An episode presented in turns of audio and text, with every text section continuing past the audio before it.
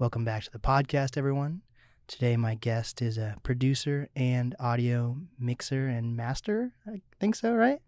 Yeah, yeah, I do a little bit of mastering, but I don't advertise myself as a mastering engineer. There we go. That's the one thing I've learned also. Like some people are just mixing and some people are just mastering. It's a, it's a whole thing. But It is, I'm yeah. excited to have the one and only Sendai Mike on the podcast. Happy to be here, Blake. I'm, I'm super pumped. I've been really looking forward to this. Yeah, man. I'm actually jealous of you. I have a thing where we were just talking about social media, Yeah. and I'm obsessed with like Instagram marketing because that's my main. Yeah, yeah.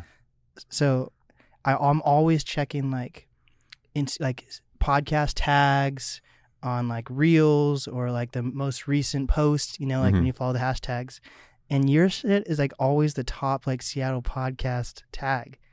Huh. It's like on the top of the fucking algorithm I'm For like, podcasting. Yeah. You've Weird. taken over the podcast tag for That's, Seattle podcast. I'm like, fuck. That's super weird, man, because I've never tagged anything in my posts with hashtag podcast or anything like that. really? That's how I found you, Seattle podcast. No way. I turned down podcast work, so I'm gonna start sending people to you uh, Yeah. because people hit me up about podcasts. I just don't have the the patience for the uh, uh, editing large files Mm. and stuff that people have recorded elsewhere. So I'm gonna definitely try to send some folks to you. Yeah, I, I can I can help you make a podcast too if you ever want, man. Let's let's talk. Let's Yeah. talk. Yeah, yeah. So that, yeah, let's let's start on Instagram. You know, like I think it's really cool that you found a way to. I don't know if personality is the right word. Maybe you, you kind of have like a personality on social media. You know, like Yeah. um, you do those like those helpful videos, like you're set up with your mic and be like, "Yo, man, this is Sendai Mike. Here's some Yeah, tips and all that." So how did you uh, start getting into that? So this, I think, in uh, I've always kind of dabbled in content. Uh, I made some YouTube videos a long time ago. Yeah. Never really approached it as like a a like a thing uh, to be growing or building or getting better at though. And it wasn't until I think in the fall of it was like three years ago, 2018, I think, Mm.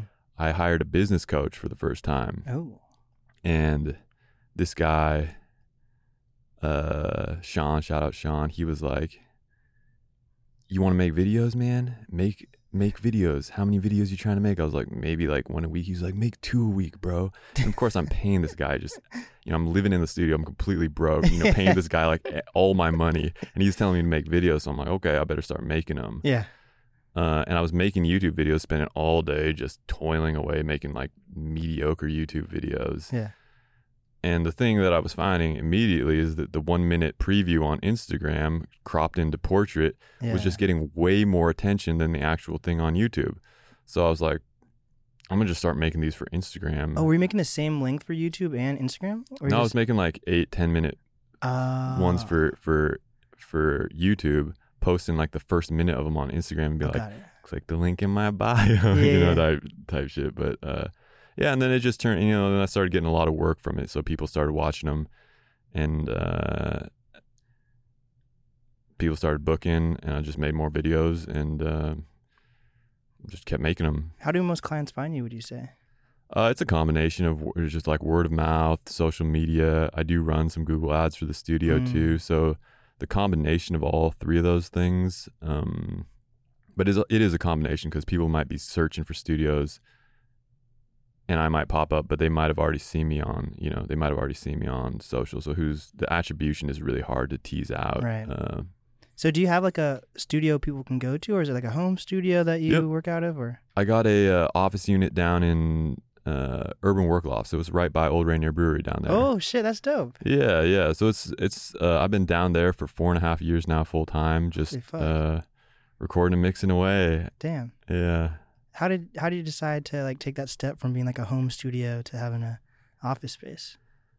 Oh man, it's like I went I went to school for I, I've always done some music stuff, but I went to school. I was considering going to school for audio um, before I really was even doing it. You know, I, Yeah. there's that program up in Shoreline, which a lot of people do, and there oh, was what's that? Uh, they just got an audio engineering program at Shoreline Community College. Okay, wow. Uh, but you know, when it came time to like pay for tuition and get a career that was gonna like employ me or whatever, like it kind of became obvious to me that uh, it, did there didn't seem like a direct path to a job uh, Yeah. after going to audio school. So I went to UW for civil engineering, and I did that, and I did that in practice for about four years after Wait, can you graduating. break, what break down what civil engineering even is? Civil engineering is like uh, it's infrastructure, so it's roads, bridges, pipes. Like my specialty ended up being like drainage, stormwater infrastructure. Oh. So like it rains on the street, all that sh- water goes into the little grate right by the curb ramp there, and all that is conveyed out to either Lake Washington or the Sound, and the rates at which that water is flowing Oh, out of the pipes and also the requirements for treatment are all very uh, you know regulated and uh, specified by the cities and whatever ordinance uh, I didn't realize there was drains, drain drains, on like highways until recently. Like probably the other day. yeah yeah I, like, they're I was like, there's like man holes on the side of the. I was like, oh, that makes sense. It's- Otherwise, it would just fucking flood the fucking highways. it's it's a really interesting in some ways it's really interesting because every drop of water that falls the uh, the idea is that we don't want to alter the natural drainage patterns and, Mm. and when everything's concrete you're altering the drainage Yeah. patterns because you know a little bit of water all of a sudden is shooting off that concrete really fast uh, compared to if it were you know Yeah. plants and stuff. Uh, so yeah, but the, in, in the, the practice of it's it's interesting in theory, but the the practice of actually designing the stuff is like it's it's not a lot of fun. It's pr- it's pretty uh, pretty boring, and in my case, it was pretty stressful. I was working Hmm. a lot, uh, and I was doing music all the time.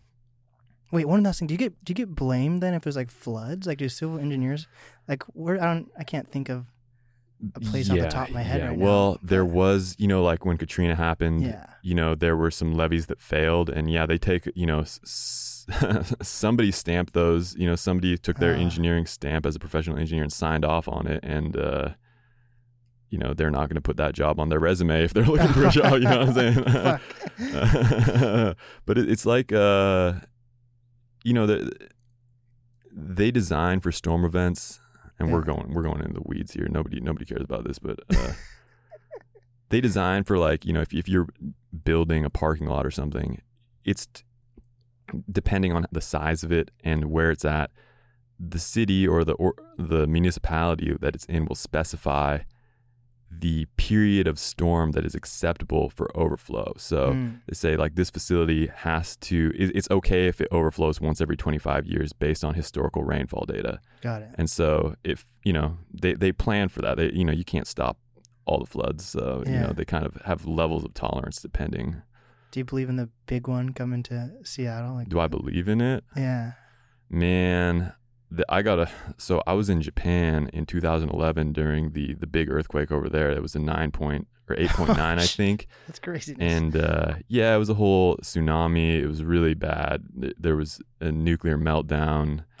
It was, and I was like right inland from it.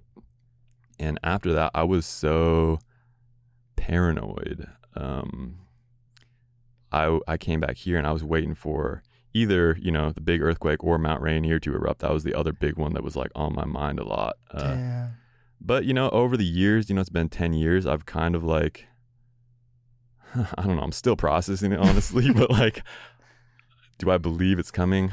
I try not to think about it. Wait, can we talk about the tsunami for a second? Did you see it? Like Thank God I didn't, dude, because I wouldn't be here, Fuck yeah, man. It- it- like fifteen thousand people were just wiped Oh off the face of the earth in in minutes. I was uh, I was in, I was over there in college. Um, where is it like a what is it called when you take like a semester in Japan? Yeah, yeah, Okay. study abroad. Study I was abroad. supposed to be over there for a year, but I had somehow wrangled myself into this applied physics lab. So I was doing spintronics research, which was way just uh, out of my like, you know, I'm, I had no idea what was going on. I just wrote down like carbon nanotubes and stuff on the application. They put me in this lab, and I was in there like, yeah, it was kind of ridiculous. They, uh, I wasn't like the most respected lab member. Uh, Uh, because I just had no idea what was going on. Anyways, man, like I, that's what I was over there for. yeah. Uh, doing spintronics research, and uh, but I was over there just to learn Japanese. I'm half Japanese. Hell yeah. That was the reason why I went. But yeah, the earthquake happened. I was in uh, in the lab. I had like this little Tyvek suit on. I was like printing this tiny little microchip. They're using Oh. these little microchips that have like just the smallest little shit that you could imagine. They're printing. So it's like 3D printing, kind of, or It's it was photolithographic etching. So they Sounds have- wild. I know they get this little wafer of of silicon, and then you're using a variety of processes to etch out a, a tiny electrical structure on it that they Whoa. can then use in experiments for measuring the properties of electrons. Uh. So yeah, I was I was in there like working with this tiny little fucking thing, and then you know like one of the largest earthquakes in recorded history came, and Oh. yeah, I don't know what happened to the chip. It's it's, it's gone. But, But, you, uh, so you definitely felt the earthquake. You Oh yeah, man! I, I thought I, was- I thought I was gonna die right then and Oh, there, shit. man. It was uh, it was a violent shaking, but uh, it was an interesting experience though because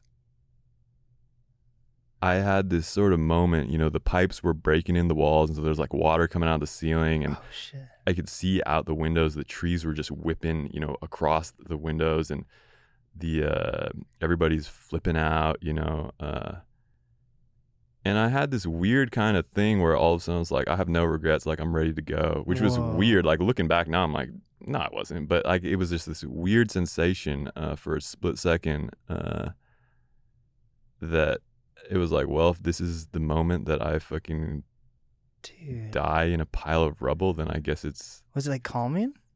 I wouldn't say it was calming, but it was just a weird and I wouldn't even say that it was like valid. I think it was like just me like trying to rationalize what was happening in the moment. Uh Damn. yeah, it was a it was a uh, definitely a formative experience in my life and then the the following 3 days, you know, like we're we're just a mess. There was no power, no water, no cell phone service. Nobody knew what was going on. Jeez. I couldn't get a hold of the embassy, couldn't get a hold of the school.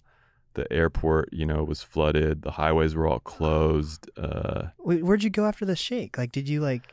Did you drive anywhere? Did you have to walk? no, I went back to my dorm, which was com- no power, no anything. Nobody was sleeping in there. Like I didn't know what was going on. I barely spoke Japanese. You Yeah. know, I slept in there, barely slept at all. The next day, I find out about the tsunami. You know, because there was no like Oh, I couldn't go on to like Facebook and find out about it, you know. Uh, and the the thing that the thing that was really psychologically the worst part of it was this whole nuclear thing because the Yeah. Fukushima plant was melting down not too far away and uh, the rumors because every nobody knew what was going on. There was no clear lines of information anywhere. So people were like if the thing melts down you know like what's going to happen? Like is the rain going to carry the radiation to us? Like Oh. i was trying to go to korea. I was trying to get my parents to fly me to korea for a little bit but they what ended up happening is i ended up just hopping on buses trains uh and i made it around because you i couldn't get straight to tokyo so i had to go around sort of this long way it was like a Yeah. 36 hour like sort of Holy shit. just hopping on trains and buses to try and get around. Uh, and I was supposed to stay with um, stay with some folks I knew there, but by the time I got there, they were like, "Don't come here! Like this is bad." They were freaking out. Like yeah, the whole country was freaking out. You know, it's like there is a major natural disaster. Um, so when she told me that, I was like, I called my folks and uh, they just bought a ticket for me. I hopped on the plane and I never went back. Do you think there was any like side effects for people that stayed there? Like, do you think there's like oh yeah, radiation yeah, people yeah, now? yeah. People. I mean, there. That was the whole story. It was like there were older folks, like volunteers, going in to clean up, Oh. like seniors, because they knew that like they would be passing before like the radiation would like. uh But yeah, it was it was a huge environmental catastrophe as well with with the uh with the meltdown that they're still they're still working on cleaning up. Holy fuck. I told I told I told people about like I did wrestling in high school. Yeah, And we'd have to like for regionals, you'd have to go to Hanford, Washington, where they What had was the fuck they had like a that's another like radiation Oh, place. Right. Yeah, so like yeah, yeah. before you'd go there, like you'd have to have your parents sign off on a release Oh my form. It's God. fucking wild. Radiation's no joke. Right. And then when you were talking about like how you had like I guess you didn't say it was a peaceful experience, but like when you're like, shit, this is what's gonna happen. Yeah.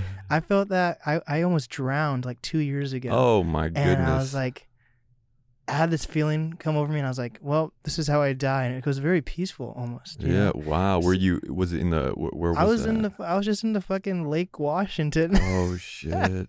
like um I was on a, like a paddle board Yeah. Yeah. and and the oar had fallen off. Yeah. So I I jumped in. I was like, I'll get the paddle board, and I kicked off the paddle. So the paddle went zooming the other Yeah. direction, and the paddle the paddle where the paddle board went zooming one way. The paddle board the paddle was floating another way. Yeah. So I got to the paddle.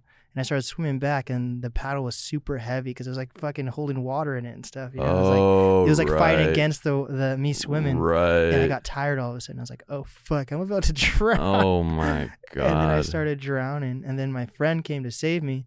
And then he was like, "Just get on my back." So I got on his back, and he's like, "Oh fuck, you're too heavy." So he pushed me off. he got back on the board.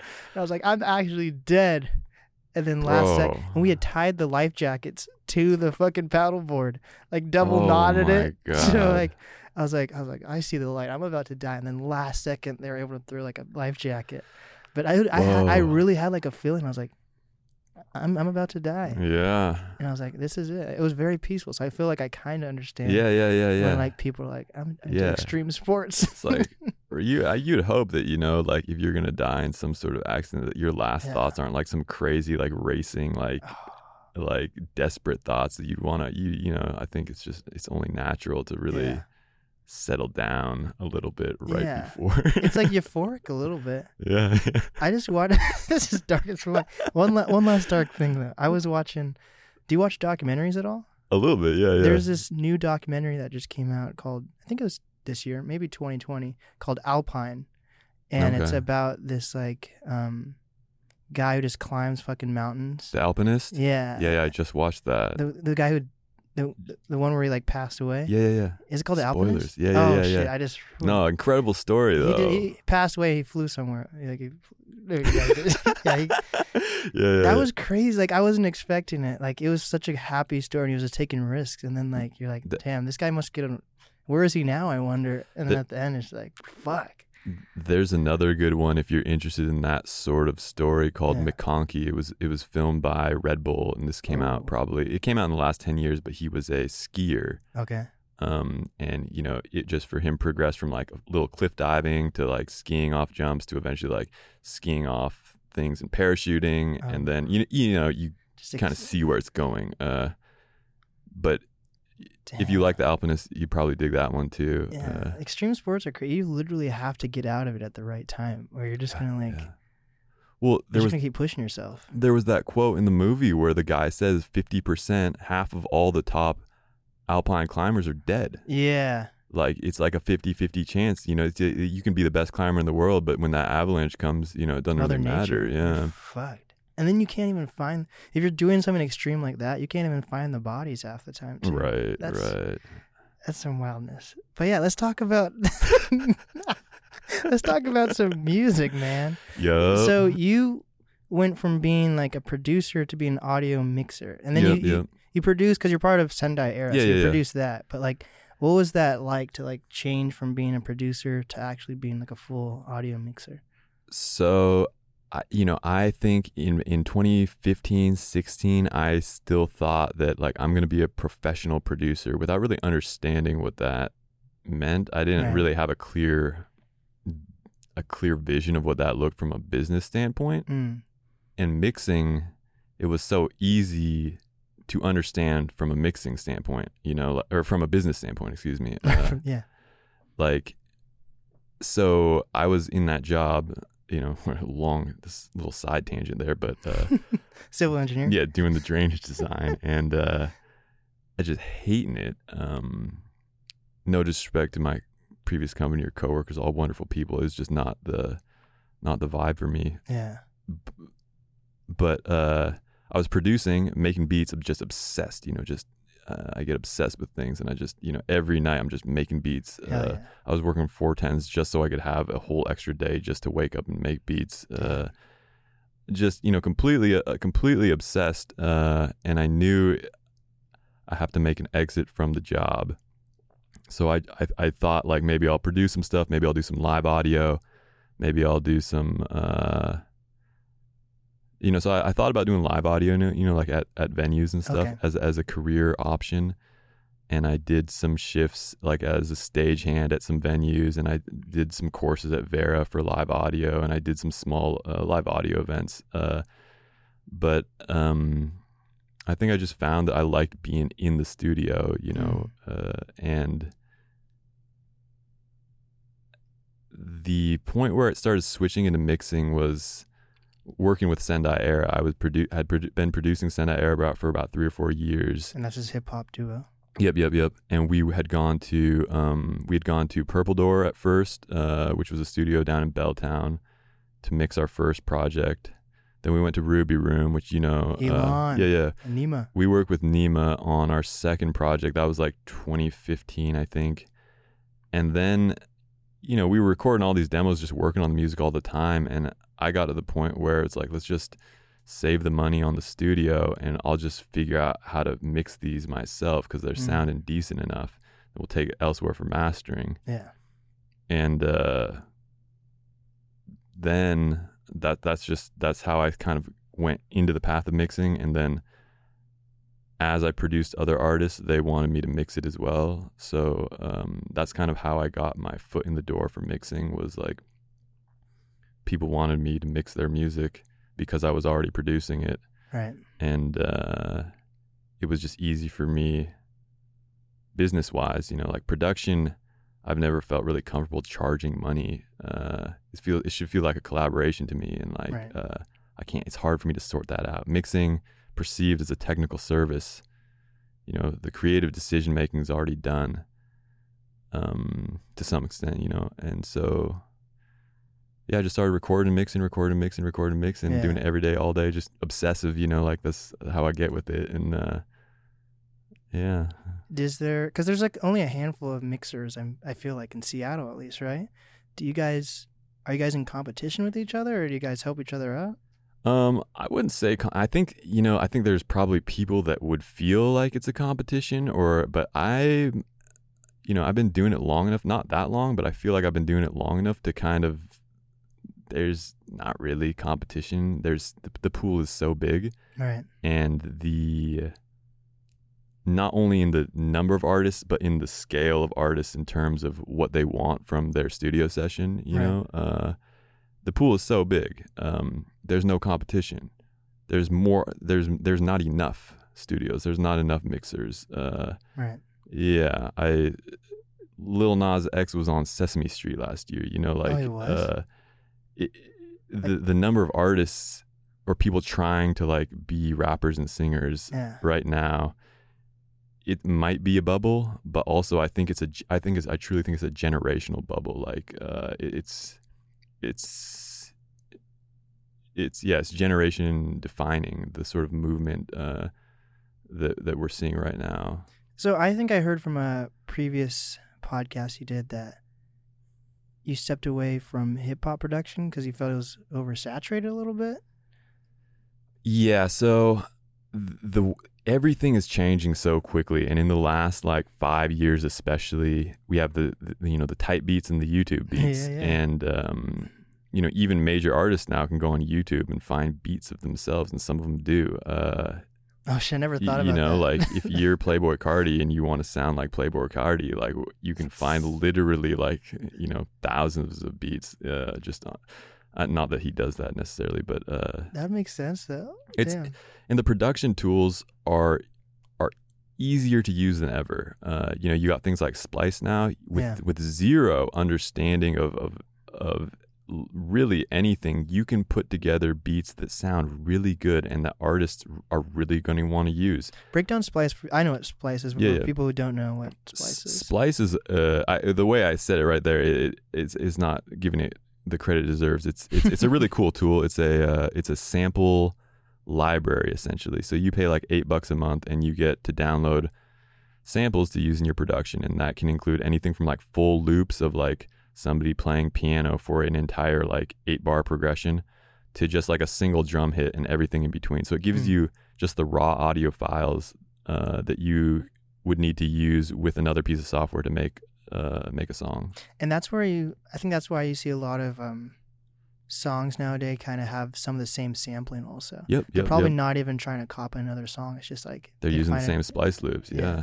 it's I, I've seen multiple times where I'll have two artists come in different days, different parts of the year, Yeah. but the beat has the same splice loop, or sometimes it's the same beat because they both Wow. typed in something some type beat on YouTube at some point and they found a beat they liked. And uh, you know, the thing that occurs to me whenever that happens, if it happens twice a year Yeah. on this one beat in this one studio in this one city. Think of how many people are using that beat, Oh, you know, oh, in the world. You know, it's like Damn. So what makes that beat eventually get like big? Does it does it depend on the artist? Like if everyone makes that uses that same beat, does it is it only going to be popular if like a Drake uses it or That's that's an interesting question. Uh, I don't know the answer necessarily, but what an interesting exercise you can do is if you're an artist looking for beats on YouTube and you want to know if it's already been used by somebody and already blown up, you can Shazam it. So you should just Mm. Shazam the beat and see what pops up. Usually it's like some random song with like 200 plays. Uh, you know, but uh, sometimes it might be, you know, already used and already kind of blown up. So you just got to Shazam it to find out. Damn, yeah, that makes sense. I'm actually super huge into like um sampling, at least to the point where like like one of my top apps I use is Genius. oh, yeah, yeah. So I like looking at credits, and sometimes it actually, sometimes it actually disappoints me when I look at some artists. I'm like, damn, I know they just wrote this, and you see like how many, like it's like 20 people wrote on the track. Oh, like, right. Like, yeah, oh, yeah. But I like, I like, um, especially Kanye. Mhm. I like how much samples he uses, and sometimes I'll just listen to like the full songs of that from that sample. Yeah, It's yeah. really cool. I, yeah, I'm, Motown's my favorite type of music because that's Oh. where a lot of the sampling comes from. You know. yep, yep. But yeah, so how many how how many mixers would you say there are in Seattle? Do you know? Like, are you one of the few that actually have their own studio space for it? Um, I don't know, man. Off top, Hmm. you know, I could I could throw out some names, but I don't want to like. I guess I don't want to not include anybody Yeah. either. There, you know, there's uh, I I guess, you know, there are people that strictly do mixing that don't have a studio space, Mm. and I guess what I'm doing and what a lot of other people doing are they're recording and mixing. Uh, you know, um, so there are people that do recording only. There are people that do recording and mixing. Right. There are people that do recording, mixing, and mastering, and then there are people that do right. You know, you, you know what I'm trying to say. There's people that do just those those things specifically as well. Do you go to like a specific? Do you like recommend a specific master then for people or? Um, I've worked a lot with Adam Straney down in Portland. I Mhm. also have had people going to Matthew Woke, which I who I think you Yeah, had shout on. out Uh, he's he yeah he's he's his stuff sounds really good. I also just master a lot of the stuff in sessions, and I know I know Matthew's not a huge fan of the people doing that, but uh, it's just what you know. It's just the market. You know, if if Yeah. the, if, if the client wants to just one take a song over a YouTube beat and mix it and master it in an hour, like they have no interest in in basically doubling their cost of the song, taking it to a mastering engineer. Like they're just trying to crank demos out. So that's the kind of mastering I'm doing. Uh, I do master. There, there's a uh, there's a handful of artists that I master pretty much exclusively. Then they've Right. I've just people that I've been working with for a long time. Um, that they mix it themselves or they mix it at other studios, then I master it. Uh, but I don't really uh, I don't advertise myself as a mastering engineer, and I do encourage people to, you know, if they have the budget, uh, to to take it to uh, somebody who does it Yeah. specifically. And how do you how do you build up a client base? Is it just like you're delivering a good product, or do you have to like form like a relationship with these people, or how does that work for you? I, think it's important that you know you have to go for for me it's it's important that the, the client feels like I'm going above and beyond for them Right. on every on everything and that can be draining because you do have to go above and beyond for people but once you do that uh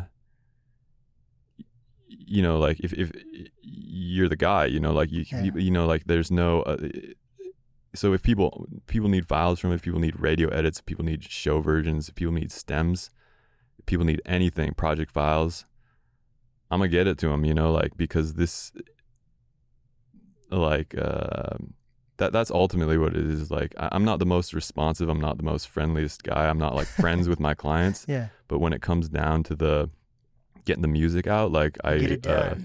I go, yeah, yeah, I go the extra mile for everybody. yeah, there we go. You're you're a business guy. Yeah.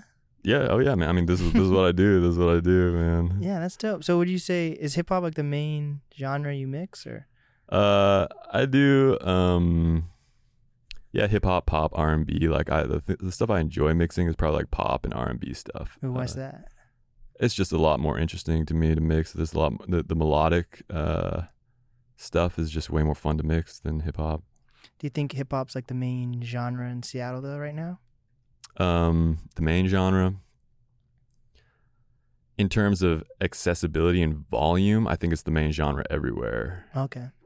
just in terms of like people want to do music rap is like the entry point for people like just you know somebody with Yeah. somebody with no musical background who just feels the music they can start rapping like they can do that you know eh, if they intuitively they can just start rapping if they want to so i think it's like by volume it's like uh yeah Ah, yeah That makes sense. And why do you think that is? Is just do you just not need talent, or why do, No, why do you no, think no, no, people? no. Why do you, I think that It's- is a point though. Like I think a lot of like when you think of SoundCloud artists, even yeah You- yeah I don't think people think oh SoundCloud pop. I think they mostly Right. think of like SoundCloud hip hop. I- I wonder why people just take that as their first step. Maybe. I, I think I think it's just low barrier to entry, you know, and Mm. uh, you know, you don't need a band, you don't need um, all this, you know, you don't need guitars, you don't need a drum set, you just literally can look up beats on YouTube and just have a musical experience, you know, like it's Yeah. it's very easy uh, to get a very rewarding experience and song or product or whatever you're trying to do with it. Uh, without you know having to learn how to play instruments and do vocal coaching or whatever it Oh, is that you have to do like you can literally just jump into it and start making music and have a blast you know Yeah, I guess that makes sense. I guess singing is like more than rap. Yeah, yeah, that makes sense. So, how do you expand outside of just like your own city when you're a mixer? Like, because there's probably tons of mixers in different oh, cities Oh, yeah. and across the the world, even. I, I I do do a decent amount of mixing for people all over the country uh and they just come to me through social media instagram Mm. tiktok like um if you if you make content that's helpful uh on those platforms people will come from wherever because that's the thing about mixing is like you don't need to be we don't need to be in the same room to mix it uh so that's that's I would say just social, social for for expanding uh, clientele outside of. Do most mixers have social media really, or do you think you're kind of stepping out of the box by being kind of like a personality on Well, Instagram and TikTok? that's the funny thing is like I don't know if most of them do or do not because Oh. the ones that do I know about and the ones that don't oh you've never heard of them you Oh, know but there are out there I'm sure you know uh, Yeah, that makes sense. What is what are your goals? Like, do you want to ever get to a point where you can mix and produce, or do you think you're just stepping away from producing all the, all the um way? I like producing. I like. I, I want to. I, I. You know. Obviously, like that was like my first real love was making beats and producing, and uh, and you know, for better for worse, it is what it is. I uh, have gone down this route of mixing, and I love mixing too. Um, but the the thing is, after working in Ableton all day, Yeah. the last thing I want to do after being in the studio all day working in this software on other people's music is just keep sitting there and work on my own music. Like it's it's Mhm. uh I just don't have the is is completely different than it used to be my relationship with it in terms of my desire just because of how long I'm sitting in there every day. Uh but yeah, eventually I, I, I would love to play music again. I want to I want to honestly I want to play more music with people. I don't uh like groups maybe, or just collaboration, or Yeah, you know, like when I grew up, I would play. I played fiddle music, um, like square dance music. There's a fucking country bar down the street. yep, yep. Uh, and I played in bands with with friends and stuff, and it's a completely playing music live with people yeah, is an entirely different approach and sort of uh, experience than like crafting a song that's meant to be consumed. Uh, and I like both of them, but that that's the thing I miss is like playing music with people and having that experience of really syncing up the vibrational energy of the Yeah. room. You know, while people are playing, because you know, if people are offbeat or whatever in the studio, you just edit it edited it into perfect place, you know, and then you listen to it back and it feels great, but it's different than when it's just happening and Yeah. uh and everything lines up and then if you want to get that again, you got to play it again, you Yeah. know. Uh Have you been to Mojam before? uh I actually haven't, man. I got to make it out there sometime. I went for my first time like a week or two ago. They had like their eight year anniversary. It's been going that long? Yeah, dude. oh my gosh. It's so cool. Like it's like an open mic, but there's like a full band and like two mics for like vocalists. yeah. And like each set, everyone changes, including the band and the That's so vocalist. like, cool. each song is just on the spot made. It's sick. Damn, I got to I got to go check that out. What is that is it like monthly, yeah? It's every Monday. No way, every Monday. Yeah, oh dude. my god. It was actually very inspiring to be there. It's at Nectar Lounge. Yep, yep. I just saw um I saw Mers there Wow. last I think it was last week and then like the next it was like last Friday and then on that Monday I saw uh, Mojam. It was crazy. That's like it's dope. that's what's so cool about what I do is like my my artists that I interview like during the pandemic it'll be virtual but then they start coming back on tour. So like my guy Oswin Benjamin was on tour with Mers and I was like holy shit. oh, that's like- dope. And a lot of these hip hop artists have like connections to Seattle too from out of town. Like huh. it's it's weird that we don't have as many huge hip hop artists in Seattle. Right, yeah. But the amount of like hip hop artists in the industry that have like some ties to Seattle is like crazy. Totally, yeah. What what what's your take, man, on cuz you see a lot of artists and you you're Yeah. following the scene pretty closely. Like what is your like I guess bird's eye view of, of what's going on in the landscape of, of the Seattle music scene? It's a weird thing because I think I've uh I think I probably started saying it because I've heard other people say it when I first just started as an, as in my adult life. Yeah. I I started being like those people, you know, and then I've started like meeting those people, like you know, like you know, what's an example of like those woke people, and like I just hear people say that, and I'd be like, yeah, those woke people, and I start meeting those woke people. I'm like, fuck, these are the people that people make jokes about, and I actually see them. So like, I feel like I I would go through a phase when I. Do you know what I mean though? Like, like them, like we, like you always hear them or they or whoever. Yeah, yeah, yeah. And then like it doesn't even have to be woke people. It could be like those terrible drivers. And you're like, Yeah, I've never yeah, seen those terrible drivers. Then you see those terrible drivers or whatever it is. yeah, yeah.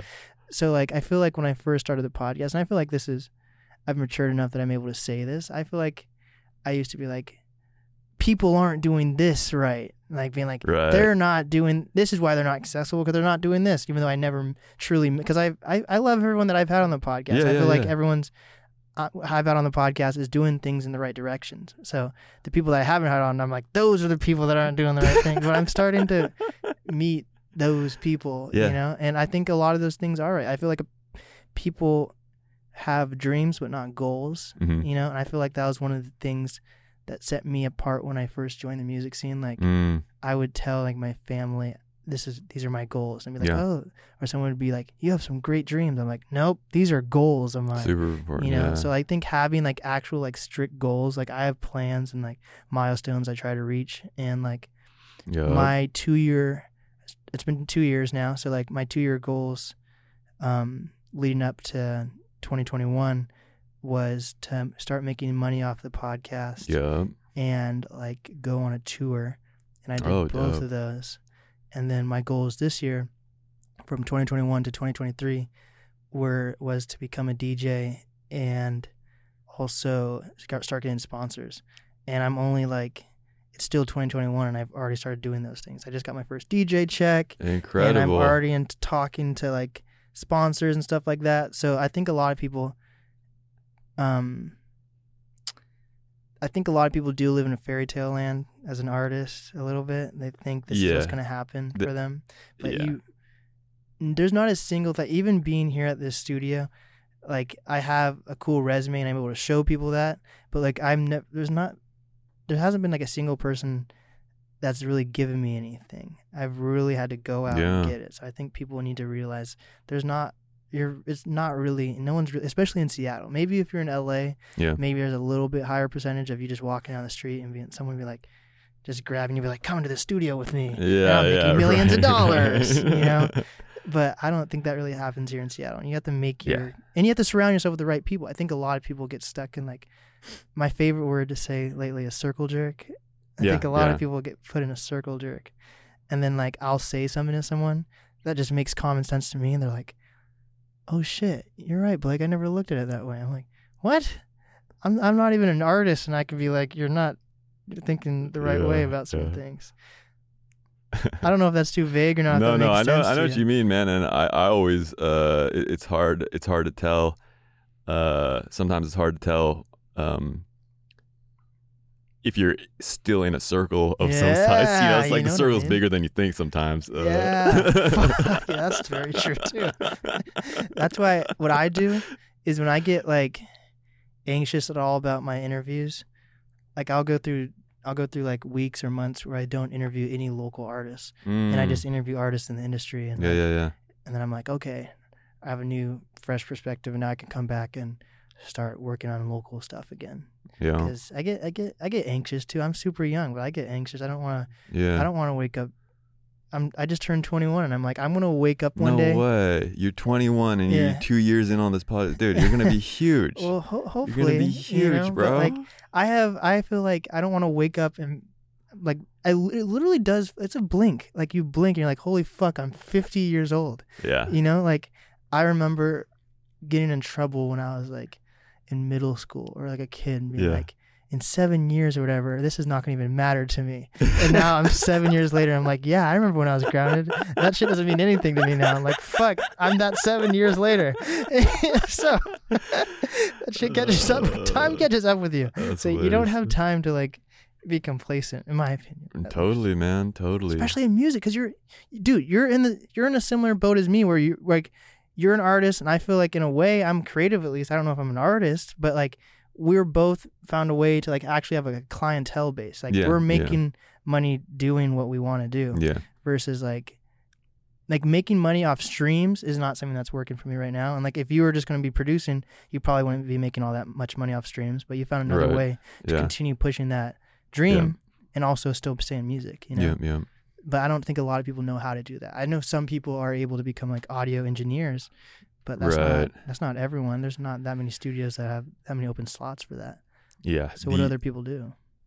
yeah it's i think for artists you know the pie's never been bigger and the slices have never been thinner also you know like Yeah. it's there's more money in it now than ever but uh, it's it's harder to uh it's harder to cut yourself out of a little a little piece of that Like how do we talk to Jeff Bezos? You know, I bet what music does Jeff Bezos listen to? And that's the artist. he probably listens to some weird shit Uh, he's probably him and he probably listens to whatever Elon Musk listens to. Maybe like some Grimes, you know?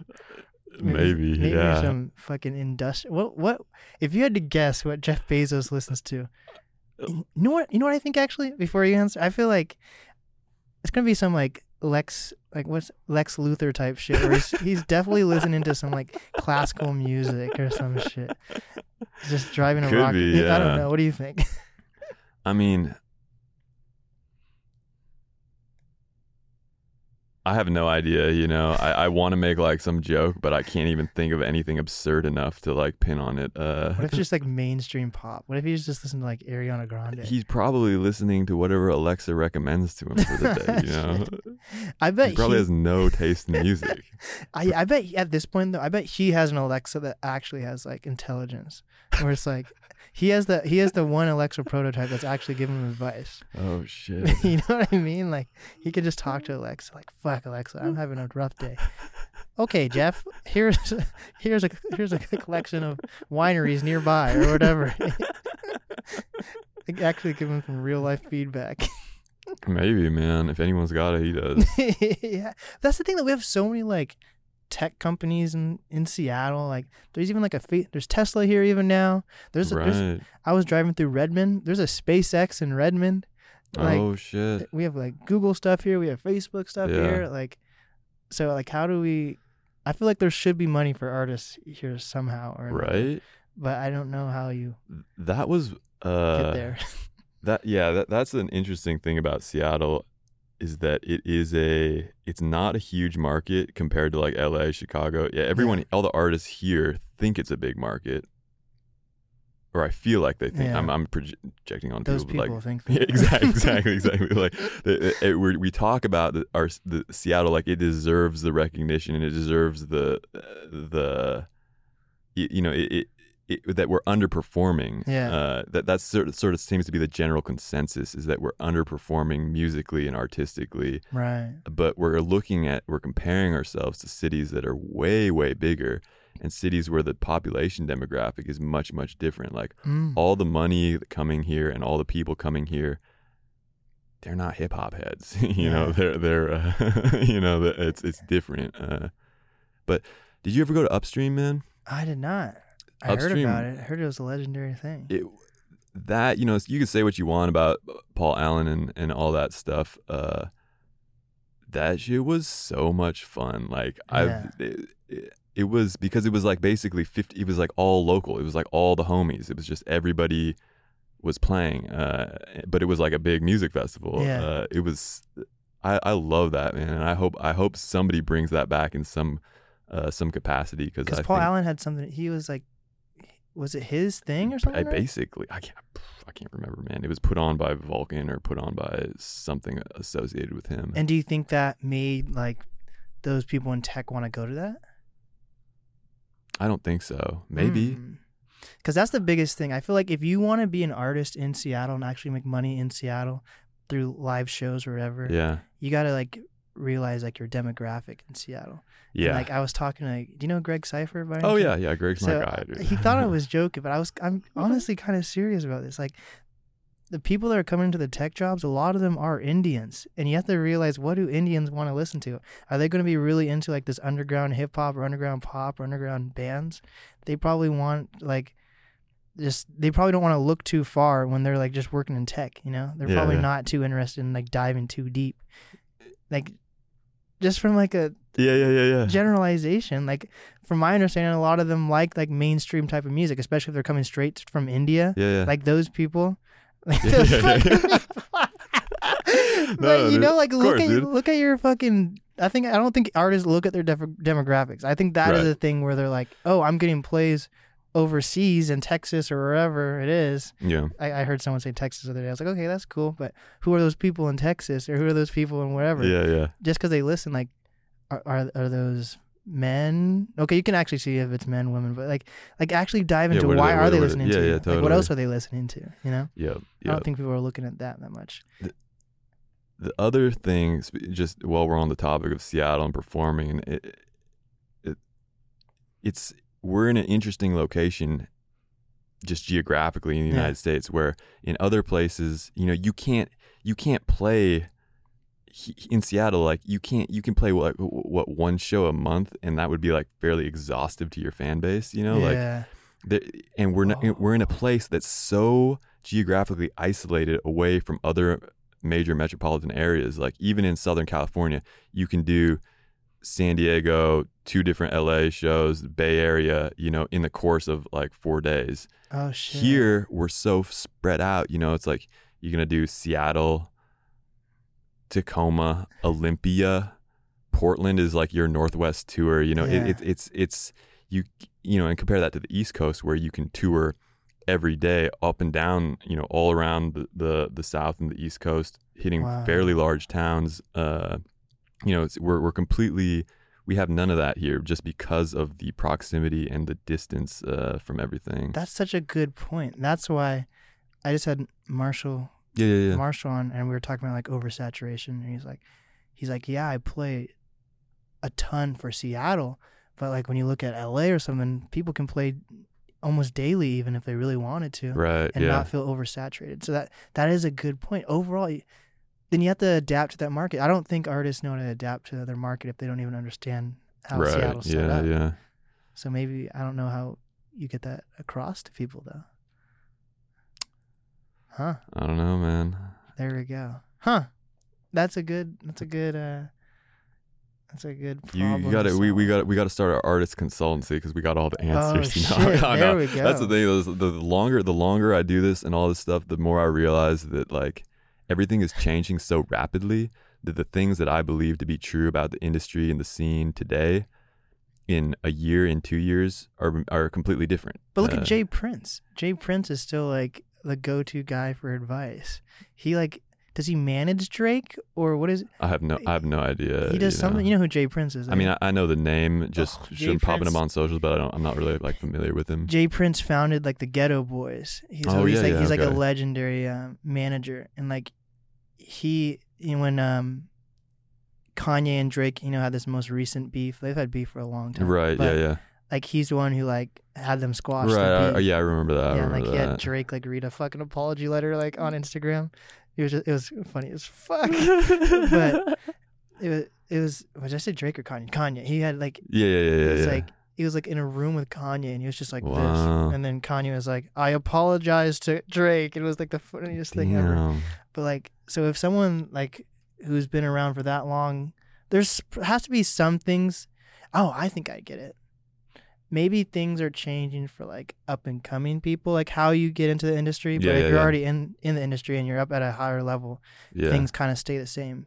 Being relevant might change, but like you don't need to worry about like like how you're getting into the industry. Right, right, right. Maybe that's I mean, uh, do you think he's managing and working with, uh, like basically under, like mm. people that aren't aren't broken yet, or is he breaking artists, or is he just working with like established artists? That's a good point. Maybe he is just working with established artists and he knows how to keep that afloat. I don't know if J. Prince even talks to newer artists unless it's like Cordae, but Cordae's like surrounded by like Dr. Dre and all those people too. So then at the same point, that's just his, that's just his, Yeah, his knows, web man? of people. That's a good point. Like, if you're already in the industry, like, how do you, how do people in the industry find artists now? Like, is It's- it just it's like all TikTok? I'm just pretty sure. TikTok and stuff? I'm pretty sure TikTok. That's what I'm saying today. Yeah. You know, ask me in a year, and I'll might have some completely different answer for you. But I think TikTok is, uh, you know, in the last couple of years, completely changed the way music propagates through culture Yeah. and the way, and even the writing and and the the compositions. It's it's affecting the production. It's affecting music at a fundamental level, and Yeah. uh, the the the impact is already too deep. You know, like we were talking about before the before. Spider Man. Yeah, yeah It's in Spider Man. it's it's it's, it's TikTok and the sounds associated with TikTok are ingrained culturally at such a deep level that Yeah. uh, it, uh, they're the A and R's now. They don't go and try and find somebody that nobody's heard of, so that they can see if they can make a quick buck off them. They go and find the people that already have built large audiences on TikTok and on social and are already doing streams. Uh, Whoa, yeah, that's a good point. But that's probably super. TikTok is probably the most oversaturated platform there is, though. At this point, too, like you could have what's oversaturated about it? um, it's oversaturated as like a creator who wants to make money on that platform, at least. Oh yeah, if you're trying to make money on the platform, Yeah. I, I I wouldn't say TikTok is unless you're selling something directly. I would. I- yeah, that's a good. But like also like when you're look if if A and R's, I wonder if there's A and R's that do just go through TikTok or if people send them viral things because like there's some cool artists that like you know who I'm gonna butcher her name. It's like Fousheé. It's like F O U S H E E. I think I know. She her. like blew up on TikTok. I'm pretty sure, yeah. and um. Now she's work. She was just on Vince Staples' last project. She has songs with like Lil Wayne now. Wow. So like, but that doesn't just for every Fousheé. There's probably thousands of other or millions of other artists trying to make it on TikTok. Like, so how do you even short, sort through that? Is it just like whatever gets super viral, or like, I think so, man. huh? I I don't. Uh, that even if you have the best song in the world, or uh, if if if if it's not packaged in a way that lots of people are going to try and listen to it, Wow. to to the A and R, it's it's not really worth anything. so you they're- gotta package your own shit at this They're point. they're looking for the metrics that come with the song uh, more than they're looking at the actual quality of the song now. and that loses like genuine, genuine, genuinity in an It's artist. losing something, man. I, I don't to. I don't really know enough, you know, about what what's going on at that level because I'm working with all independent artists. You know, I'm not working Yeah. with anybody. Uh, I mean, But you with these- probably see that. Do you do you ever get clients that like their ego's a little inflated because they might be popping on TikTok or anything like that? Like, have you Um, experienced that where people do anyone does anyone come in and be like, I have this many streams on SoundCloud or Instagram or TikTok. Nah, I mean, No. people the people that do have a lot of streams are usually not like bragging about it because they paid for some promotion that helped get them there. You know, that's Ah. that's the thing that I find is like the people that have the most streams talk about it the least, uh, and the people that have the least streams are the most grateful and the most stoked to have you know a thousand streams on their song. You know, it's it's a weird inverse thing like that. Dude, that thing that thing works out though. Like I, it, I also say there you like cause some of my guests, they'll have like no streams, but they'll get signed. So I'm really intrigued on like how did that happen for you? And there they'll be like literally it's just one person who saw that, and I was like holy shit. And that just happened with me with one of my Wow, guests. I was That's like, dope. one of my guests, like, do you know Lyrical Lemonade? Yeah, yeah. Yeah, like they just reached out to me because they saw one of my guests and they happened to have my guest on their platform as well. Oh, no like, oh, way. we should connect, and you know, shit like that. So like, I think people shouldn't be discouraged by streams, but it's also weird like how people have to like. I want to. Do you have to like have money to become like a successful artist? That's what I'm trying to figure out. Like, I want to start doing like live events even. Yeah. And like I'll have some friends who like they're like, yeah, I've never had to put any money into doing a show because I'm invited to do like headline Yeah, a yeah. show. And then I'll have other friends, whether they're promoters or an artist themselves, they're like, yeah, I had to pay pay 500 bucks to do this show. Like, so do you have to have money or do you not need money? You just have to have talent or what is it? it? It's just like social media. It's like you don't have to have social media. You don't have to have TikTok, but it certainly doesn't hurt. You know, it's Mm. only going to help. You know, it's only going to help. You don't have to have it, but it's only going to help.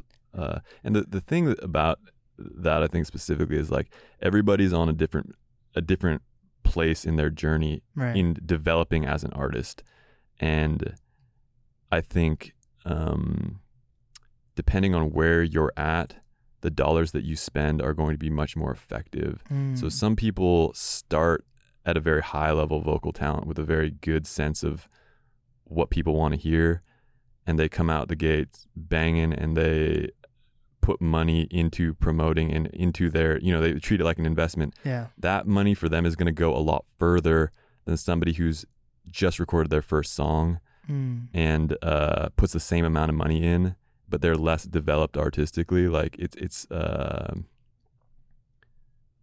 y- does that make sense? Yeah. Like you know, like so depending on where you're at in the path, the money, the return that you get on on that money that you put in is going to be different. But then how do you also know how do you know if you're on the right path and how do you know if you're a good artist or not too? If you're putting in tons of money and nothing's happening, it Oh, means like it means like you know what I'm saying? Like it means that you need to like develop the develop Yeah. the develop the uh do do the you know do the vocal coaching, do the songwriting, do the you know Yeah. develop develop yourself or have help work with somebody to develop yourself before you um try to sell yourself. Yeah, that makes sense. I, I think my biggest thing is also like, how do you do you do, for an average artist? Do you need to have like milestones and of age? Like, do you need to be a certain place by the time you're 25 or by the time you're this age to know you're going to actually be successful or what? I, I don't I don't think so, man. Like, cause you know, like, eh, I I think there's a the older you get, the harder it gets, just because you know basically all the trends are driven by the youth. You know, the Mm. the youth and the young people set they they just that that demographic decides what's cool Yeah. and so it's going to be a lot easier to uh you know you're going to be a lot more marketable basically to a bigger amount of people if if you're younger but i don't think you need to be i don't think there's any cutoffs i don't think there's any eh, you know there's no like um you know people Yeah. people people fig- can figure it out you know one way or another at any age i think that is a thing. That is, youth is always marketable. I, I was watching. Um, have you seen This Is Pop on Netflix? uh, it's on my list i haven't checked it out yet it's pretty- though it's pretty good. They actually, it's like one of those documentaries where they actually do get the big names on to That's like talk about. It's dope. But like, I think the first episode is about Boyz II Men, mm, and then how when Boyz II Men started getting older, they needed to find people like NSYNC or whatever that yeah, was uh, younger and kind of had the same vibe. You know, so like age, I guess, does play a role if you want. I don't know, but then you look at I don't even know because like Adele, she's I guess she's actually still pretty young. She's like thirty or something. Yeah, she just turned thirty and she was popping at like 18. Wow. I think she got signed. She either got signed at like 14 or 18. She got signed like Wow. hella young. And e- same as like Amy Winehouse and all these people. So that's just like raw talent that people found. Like I don't what are people looking for to like give you money? Like You know what I mean? Like I what do you don't what are, what are these people with the money are what are they looking for? It's it's not just like a cool look. Maybe I don't know. I don't know how to what to what advice to give to people about like You, you're talking about what what like the average listener is looking for, or what like the pe- people in funding the people's people careers? funding yeah, funding people's what are they looking at? Is it just like they're looking at something that's going that, that's on the upward trajectory, uh, and they're looking for stream numbers that are going up and show signs of continuing to go up. and that's now. So like so now it's easier I guess is to tell what might have be upward. yeah, but yeah, back yeah, yeah. like in the 90s you couldn't look at streams and have like Right. tangible evidence. yeah, yeah, you, maybe that's why a lot of artists in the 90s cuz what I've also noticed like if you're a one-hit wonder today, I still I don't I think this is a hot take. I think Lil Nas X is teetering on being a one hit wonder still, even though he released a newer project. He just released that project. I thought it was an all right project. I thought it was like, it was uh, it was it fit the formula very perfectly, a Yeah, very yeah. boxy form. I didn't think it was anything outstanding, so I still think he has a chance to be a one hit wonder, like only be known for Old Town Road. But with that being said, or I guess Montero was uh, cool, but he's still. He's, I'm just gonna use him as an example. yeah, yeah, yeah. It's like if if he stopped releasing music today and he only had that album and Old Town Road album, he could still like have a career being like an influencer for like the rest of his life. yeah, Versus like in the 90s there were so many one-hit wonders that just faded off the face of the planet. sure. So I mean, I guess that comes from like social media. I mean, I, I think now there's probably even more one-hit wonders than there were Mm. because uh, I mean, look at look at like artists that blow up on TikTok just because the sound goes viral for a challenge or whatever. Like, But is that a one-hit wonder if you're sticking to, to I feel like at this point to be a one-hit wonder you have to surpass social media.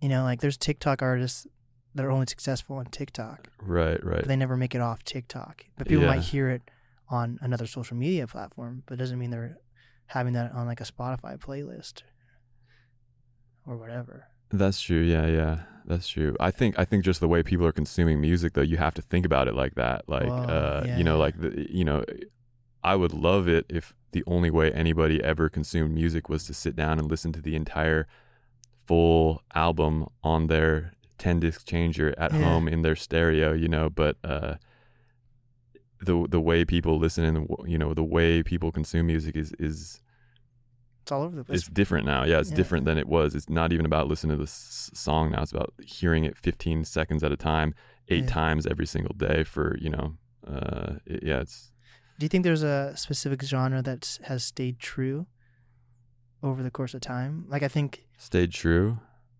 stayed true to me like hip hop used to be like full length albums with like skits. Oh, and Most albums have cut all the skits and they're shorter albums now. And then like bands are starting to release more singles Yeah. versus releasing full length projects. I don't know much about country and I honestly have pop artists on, but I don't know much about pop still. So I wonder if I think I wonder if social media and trends have affected every genre.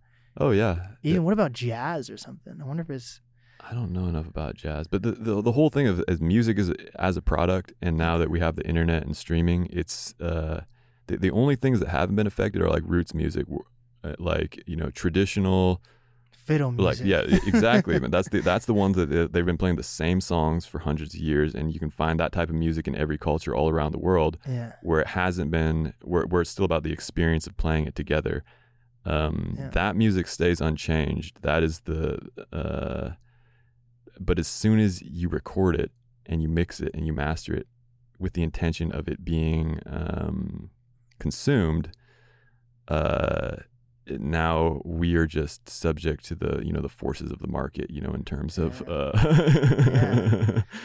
It's definitely is music is definitely a business. yeah it's crazy stuff Yeah, man like- boggles my little mind sometimes trying to think about it Yeah, that's why that's why I have to be like every person I interview no matter how dark it is, they're not all going to be successful, which is kind of a wild thing to think about.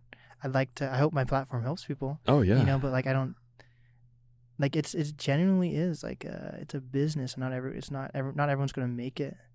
And I don't think everybody needs to make it. I think you know there's there's a But lot make of is another thing. yeah. That's a, that's a generalization Yeah, too. the- I feel like yes. there's there's nothing wrong with making music just for the fun of it. Uh, Yeah. You know, there's and and I think uh, and I can't say you know everybody probably has their you know desires to be you know make a big song, be famous, but I also know a lot of people that just they just like making music and they Yeah. you know they I don't I don't talk to them or like ask them like do you really think this is going to like blow up? You know like that's not that's not like part of the conversation. People are just coming in and they're making music and it's just a practice for them um and those are a lot of times the artists that I have the most respect for because they're really just they just enjoy the process you know they're just they're they're making music that they enjoy and they uh it's just part of their lifestyle you know like it's uh, it's not about um Yeah. I'm finally gonna make it out, you know, or I'm gonna, you know, I'm gonna do this in the next song so that it gets more streams. They're just, you know, they're just,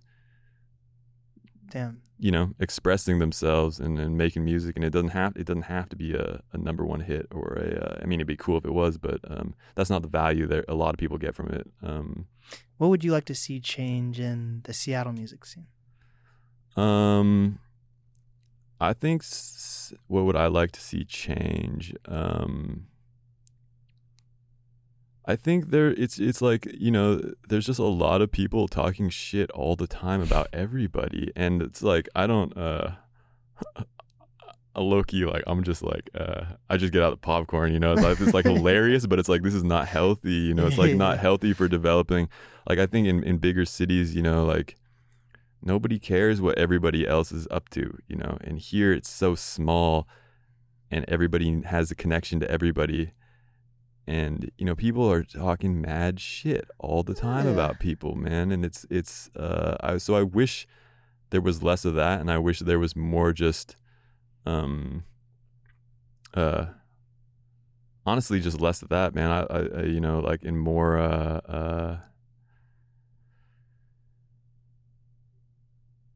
more venue like more more smaller venues with good sound for like uh d- um like more open mic opportunities more like and I know that's going to change as we as we transition out of the pandemic but that that's one thing that I like more opportunities for really um young people and people just getting established to do shows Yeah. uh, Yeah, I think that's a good. That's that's that's important for sure.